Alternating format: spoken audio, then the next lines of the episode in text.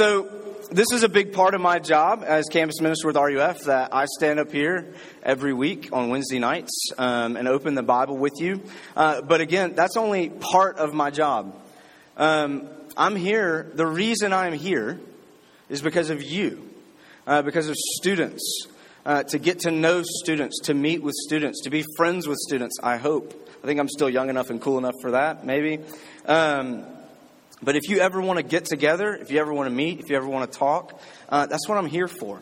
All you have to do is ask. I promise I will find some time and we can get together. I'm on campus almost every day, whether in the UC or in Einstein's under the library, all around. If you see me, say hello.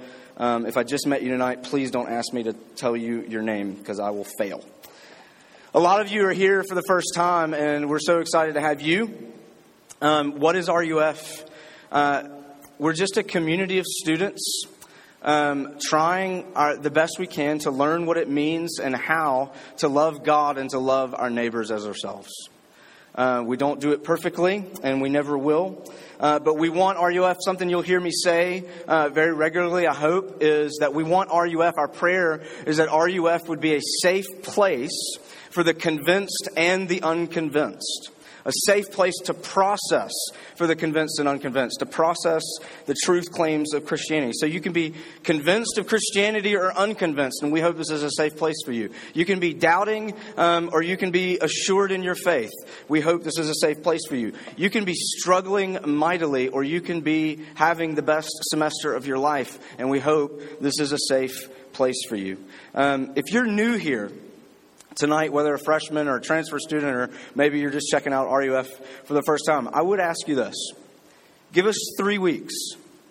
Come for 3 weeks just to see what we're about, to get a good picture of what we're about. And I hope, again, whether this ends up being your campus ministry or not, I still hope you find it to be a safe place. Okay? So, how do we go about being a safe place? Well, at least on Wednesday nights, what our practice is usually every semester we pick a book of the Bible and we work our way through it. And this semester, as you can see, we are in Revelation. Graphic creds to one Nate Flowers over there. He is awesome. So we're in the book of Revelation. You know, going into every semester, students and other people that I know, they're always like, so what are you doing this semester?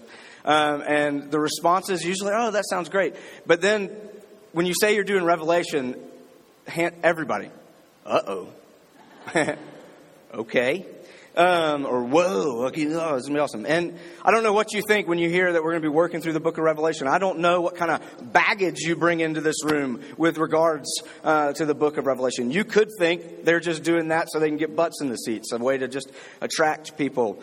You could think, man, Christians are so obsessed with this stuff. Why don't they talk about practical, real things, right?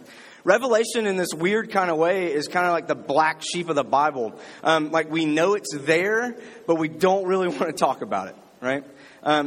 Whether because we don't know what it's about or how people have used it wherever.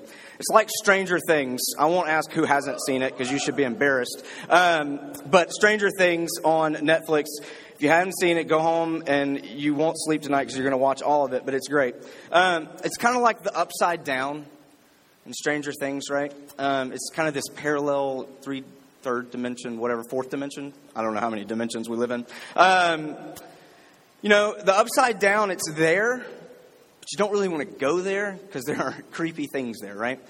We kind of feel that way about the book of Revelation. And for those of you who've seen Stranger Things, you know exactly what I'm talking about. And those of you who haven't want me to shut up because you're tired of me talking about it. But I want you to look, if you have your Bibles, turn with me to Revelation chapter 1. The very beginning, we're going to start here, the first 8 verses. If you have a handout, it's printed for you there. Or if you have your Bibles, you can read along with me. I want you to look, before I read the whole thing, look at verse 3. What John says about this book at the beginning. Blessed is the one who reads aloud the words of this prophecy, and blessed are those who hear. So something interesting about Revelation that maybe we don't hear all the time is that actually there's something positive that's supposed to happen when we read this book, when we talk about this book, when we hear this book read. And that's my hope and prayer for you this semester, if you keep coming back, is that you will realize how true that this verse is, that we can actually put Revelation back in our Bibles, and that the images here that we'll see all semester are ones that will bring you comfort and encouragement and blessing. Because, as I'll suggest to you in a minute, that's exactly what they were intended to do. That's what we're going to be looking at this semester. So, let me pray for us, and then we'll read this passage. Father, we do thank you for this night. We thank you for another year. We thank you for the heat in this room. We pray that it would work to our advantage in some mysterious way. But Father, we do, just as we pause for these few minutes and we read your word, we pray that it would be just that, your word, that you would speak to us, that you would pour out your spirit in this place, in our hearts. Father, that we would see Jesus and that he would be more beautiful and maybe even more believable than we ever thought possible. Pray all these things in his name. Amen. If you would, read with me first 8 verses here of Revelation chapter 1. The revelation of Jesus Christ, which God gave him to show his servants the things that must soon take place. He made it known by sending his angel to his servant John, who bore witness to the word of God and to the testimony of Jesus Christ, even to all that he saw. Blessed is the one who reads aloud the words of this prophecy, and blessed are those who hear and who keep what is written in it, for the time is near. John, to the 7 churches that are in Asia, grace to you and peace from him who is and who was and who is to come, and from the 7 spirits who are before his throne, and from Jesus Christ, the faithful witness, the firstborn of the dead, the ruler of kings on earth. To him who loves us and has freed us from our sins by his blood, and made us a kingdom, priest to his God and Father. To him be glory and dominion forever and ever. Amen. Behold, he is coming with the clouds, and every eye will see him, even those who pierced him, and all tribes of the earth will wail on account of him. Even so, amen. I am the Alpha and the Omega, says the Lord God, who is and who was and who is to come, the Almighty. The grass withers and the flowers fade, but the word of our God will stand forever. So I want to look at just 2 things tonight. 2 things, and they're there for your handout if you're of the note-taking type. The way that John wants this book to bless us is because it does 2 things for us. And he will do 2 things for us as he takes us on this journey. He's going to give us a new perspective, and he's going to show us a person. Okay? He's going to give us a new perspective, and he's going to show us a person. So the first thing is this new perspective. John wants to give us, and he will be giving us, a new perspective. All of us, every person in this room has had a time in their life, and if you spent just a minute or 2 thinking about it, you could probably think of one, where things did not go as you expected them to. Maybe not necessarily as you planned them to, but just as they just didn't go as you expected them to. And it happened in such a way that the aftermath left you confused, maybe even scared, maybe even a little bit lonely, because your expectations, our expectations, whether we're conscious of them or not at all times, that's the lens through which we are looking at the world. We all have certain expectations about how things are going. If you're a freshman, okay, you don't know that much about college, right? Because this is your second day in it, right? But still, there's some sense of expectation you had coming here before you drove here on Saturday of how things would go in these few days. And some of you are living the dream. You're living the dream that you had about what this was going to be like, right, in the first few days. Others of you, you're already scared to death, and you are not alone, I promise you, right? We view the world through the lens of our expectations. I remember this story this morning as I was thinking about this, and I texted my wife for confirmation. But there was some time this summer where I came home, and my wife was out in the garage running on our elliptical. And I went inside, and I found our little girl kind of like in the fetal position she's 5 years old, in the fetal position, kind of sobby, weepy, on the floor of our closet. I was like, well, Graham, what's wrong? And she said, Mommy left. I said, no, Mommy didn't leave. She's right out in the garage. It's fine. But that wasn't it. She said, I thought mommy went to Mexico. Now, context for that is a year ago, she went to Mexico on a mission trip around the same time of year. But like, there was nothing to prompt her to that, right? But for some reason, in the moment of that day, she probably needed a nap. She thought mommy had left her without saying goodbye to go to Mexico, right? And she was left alone and afraid, right? And she was trying to process it. This has happened to all of us in one sense or another, whether serious or not so serious. We've expected one thing, but we've gotten something totally different, right? That relationship ended when you thought there was no way it was ever going to end. You just knew y'all were going to make it. Everybody else knew you weren't going to make it, but you just knew you were going to make it, right? Sorry, I'm touching sore spots, I'm sure. Or you're back for another school year, right? And all of a sudden, well, I was friends with that person, but she hasn't talked to me since we got back, right? Or I worked so hard, but I did not get into the school I wanted to. Or I didn't get that job that I thought I would. Or my family has been the most steady thing in my life, but there was that day that I got the phone call. We're getting a divorce. There's the loved one that you never even crossed your mind of going a day without that person in your life. And they've passed away. And you're left alone to pick up the pieces, right? Maybe you even became a Christian. And now you're finding yourself saying, not only am I not better than I was before, I think I'm worse.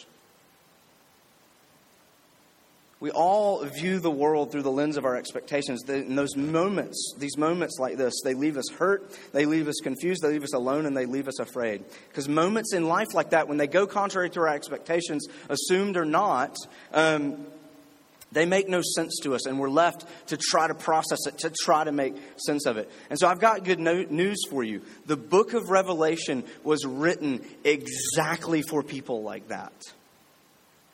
Exactly like people for that. You're talking about the Apostle John, who is right. We'll talk about this more in a couple weeks, who is writing to 7 churches. Okay, 7 churches in Asia Minor. Churches that he knew names and faces of the people in these churches. He knew what they were going through. He knew the kind of persecutions they were facing and the sufferings that they were facing. These are people that had given their lives to this man Jesus who had not lived many years before them. And all of a sudden they're looking around and the world is falling apart. The empire is falling apart. My brothers and sisters in Christ are being fed to animals in the arena. How do I make sense of that? It's that context that Jesus gives this revelation through John. And the thing is he didn't aim for it to change their circumstances. And it doesn't. But he did have a full expectation that it would change them. How would he do that? Because John knew they were going to get a new perspective, a new way to see. The first thing is the very first word there, or the second word, but if you're counting the revelation of Jesus Christ. The Greek word there, like you care, but it's apocalypsis, right? And we hear that, the apocalypse of John. And just shout it out, what is the first thing you think of when you hear the word apocalypse? Zombies. I think I heard it. I'm going to pretend like I heard it. Zombies. We think zombies. We think the Hunger Games. We think Divergent. We think all these dystopian nightmares, right? That's not what the Greek word apocalypsis means. You want to know what it means? It means revelation. You know what revelation means? It means to reveal. You know what to reveal means? It means to make something more clear. And you're thinking to yourself, wait a minute. Revelation is like the least clear book in the Bible. And to a degree, I agree with you there. But the word means to reveal, okay? Look at verse 1. It was given to him to show his servants. Verse 2, and he bore witness even to all that he saw. Something was revealed to John, and now John is going to reveal it to us. There is something to be shown to us, not covered up, not hidden, not made more mysterious. We're to be shown something, okay? And now you might say, okay, I agree with you there, but John saw some pretty messed up stuff. And I agree with you that this is strange to us. It's not common. But you got to hear this. I love this. It's an introductory tidbit of fact, but listen to this. Of its over 400 verses, the book of Revelation has over 500 direct references or allusions to the Old Testament. Hear that again. In its over 400 verses, Revelation has over 500 direct references or allusions to the Old Testament. Meaning, yes, it is a book loaded with images, but it is a book loaded with images from the Bible. John didn't make it up. I'm not going to talk much about interpretive keys or codes, or I'm not going to talk about codes, I can promise you that. But I'm not going to be talking about that kind of stuff this semester, but I do want to say this. If you want a key or you want a code, let this one rule your mind and your heart as you read the book of Revelation. Scripture interprets Scripture. And we'll be looking at some of that throughout the semester, okay? So it's to reveal, but the second thing, as we said, verse 3, it's to bless. It's to bless us. That's a positive thing, okay? Between movies, if you grew up in the church or grew up around the church, between movies, youth retreats, special weekends, late night movies, I don't know what people do these days, but over and over again, this book has been used to beat people over the head to this end. Heaven or hell, which one are you going to choose? And that's probably an enduring image for most of us when we think about the book of Revelation. I got a question for you. If you have a friend struggling with anxiety, are you going to give them the new book that you read entitled 10 Ways You're Probably Already Screwing Up Your Life? You're not going to do that, right? At least if you love the person. Unless you're doing like reverse psychology, but I don't think that's going to work. Jesus himself knows what his people are going through. We'll see that in a couple of weeks. John, the apostle, knows what these people in these churches are going through, and he wants to bless them. He wants to encourage them. He wants to build them up. He wants to make things clearer. Is it possible? He wants it to change them. He wants it to encourage them. He wants it to encourage their imagination. He wants to pull back the veil. He wants us to see things the way that he gets to see them. He wants us to experience what he's experiencing because he's sure that if we do, it will change us. That's what he wants to do. You don't have to be at my house for more than 60 seconds, really, for one of my 4 children to grab your hand and say, "Come with me." Right? I'm usually saying, go away, leave him alone. I don't do that all the time. Anyway, and they'll say, come with me. They'll take you to their room, right? Because they want to bring you into their world. My kids love students, right? They want to bring you into their world. My little girl, 5 years old, if she takes your hand and takes you upstairs to her room, she's taking you to heaven. Heaven or hell, never mind. She loves Barbie. She's got like 80 of them now. She's got a Barbie house. She's got a Barbie van. She's got a Barbie RV. She's got a Barbie kitchen. She's got all the Barbie, right? And why does she want you to come to Barbie with her? Because she loves it, and she wants you to love it too. Come with me. That's what John's doing. But here's the thing. We never grow out of this, do we? We never grow out of this.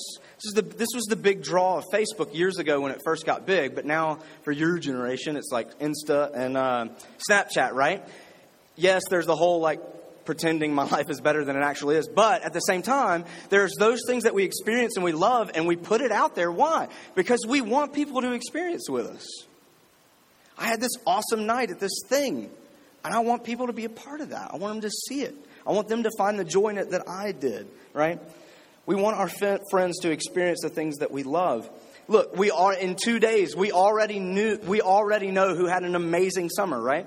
And we already want you to shut up about it. We already know that you met that girl. And yes, you might be into her, but we're just not that into her. Stop talking about her. Yes, you've told me that story, I think 5 times, right? We know what's going on in people's lives because they share with us the things that they love because they want us to share in them with us. They want us to share in them with them, okay? John is trying to show us what he's seeing and to invite us in because he knows if we see it, it will begin to shape us. That's what he's doing.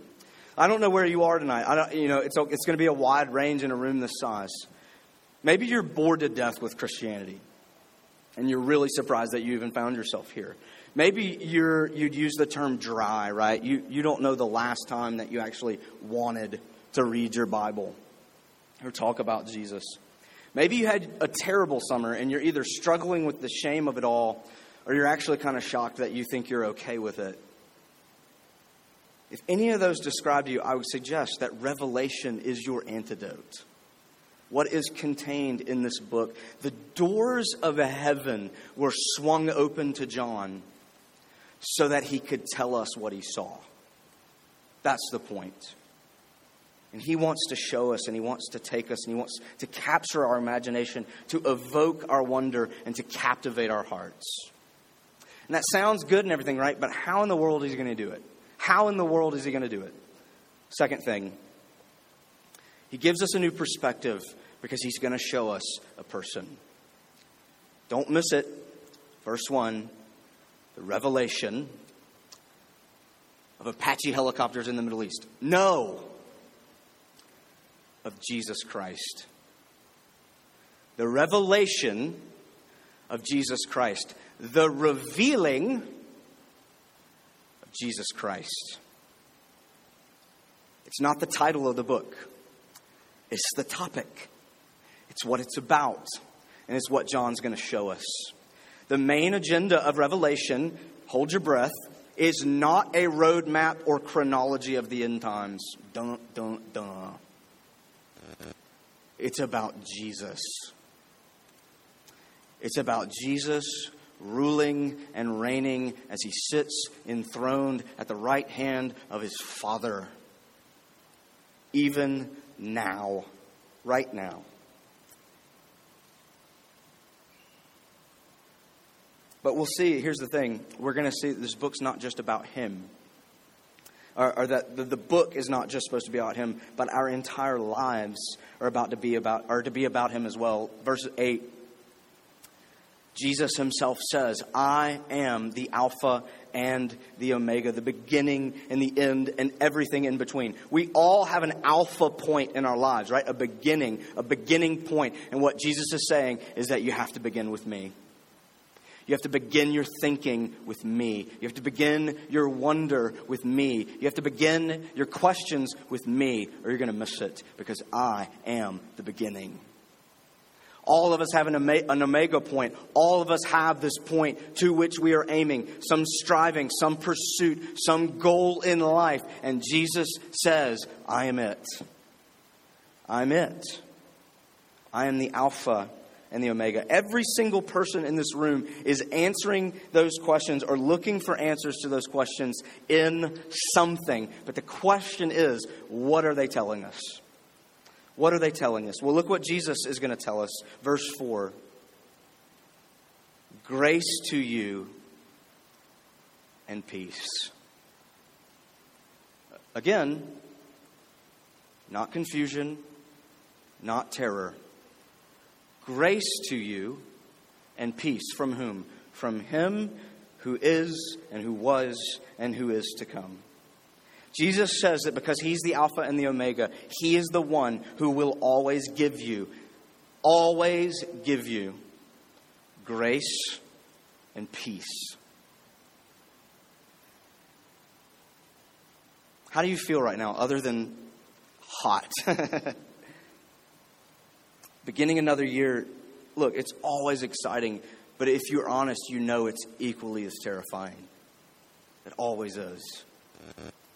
Everything, man, 4 years, it's never going to let up because I see it more and more and more every year. Everything around you, and I mean everything, looks at you and screams at you, succeed or else. Succeed or you are a failure. That's another route as to why I say every week I want this to be a safe place, because at least hopefully on this campus you can find 1 hour where that is not the case. Everything in your life is saying succeed or else. Some of you even now on the second day of class are saying to yourself, am I going to make it? Some of you are so lonely already, you're thinking, am I ever going to find friends in this place? Am I going to find the right friends? Some of you know for a fact, whether you admit it or not, that you were big fish in small ponds, and now you're asking yourself, am I going to be significant here, or are people going to think I'm a nobody? You know, most of you got your syllabus yesterday and today, right? And you look over that thing and you're like, how in the world am I supposed to do all this in 3 months? Right? Everything around you says succeed or else. And if you're honest, it terrifies you. And you got to hear what Jesus says at the outset and what he will say over and over and over again. What is he going to give you? Grace and peace. You're never going to hear Jesus say, you really just need to suck it up this one time. He is never going to say that. Grace and peace. And John knows that he will never say that because John lived with him, walked with him, and loved him. And so what John is going to say in Revelation 4 is, come with me to the throne room of God himself and look at the one who is seated there. He is more beautiful and more majestic than anything you have ever imagined. He's going to, in Revelation 5, he's going to say, look at the Lion of the tribe of Judah, who is worthy to open the seals, but who at the same time is a lamb who was slain so that he could claim for his God a people from every nation, tongue, tribe, and language. Revelation 19, he's going to say, look, a rider on a white horse with flame in his eyes and a sword coming out of his mouth. What do you do with that? And a tattoo on his thigh that says King of Kings and Lord of Lords. And in chapter 21, that same rider, a groom who cannot wait to be with his bride and who promises from his throne that he will make all things new. That's what John wants to show us. Eugene Peterson makes the point that John, in this book, it's much better to think of him as a poet than a theologian. John isn't trying to explain us anything. He's trying to show us something. Like a poet, he's trying to make something happen as we read. We don't have more information after we read a poem, right? Or after we read this book, even per se. But we do have more of an experience. And that's what John's doing. And what Jesus himself promises you of that experience is grace and peace. Peace to actually be comfortable with who you really are. Peace to actually go to sleep at night and let tomorrow be anxious for itself.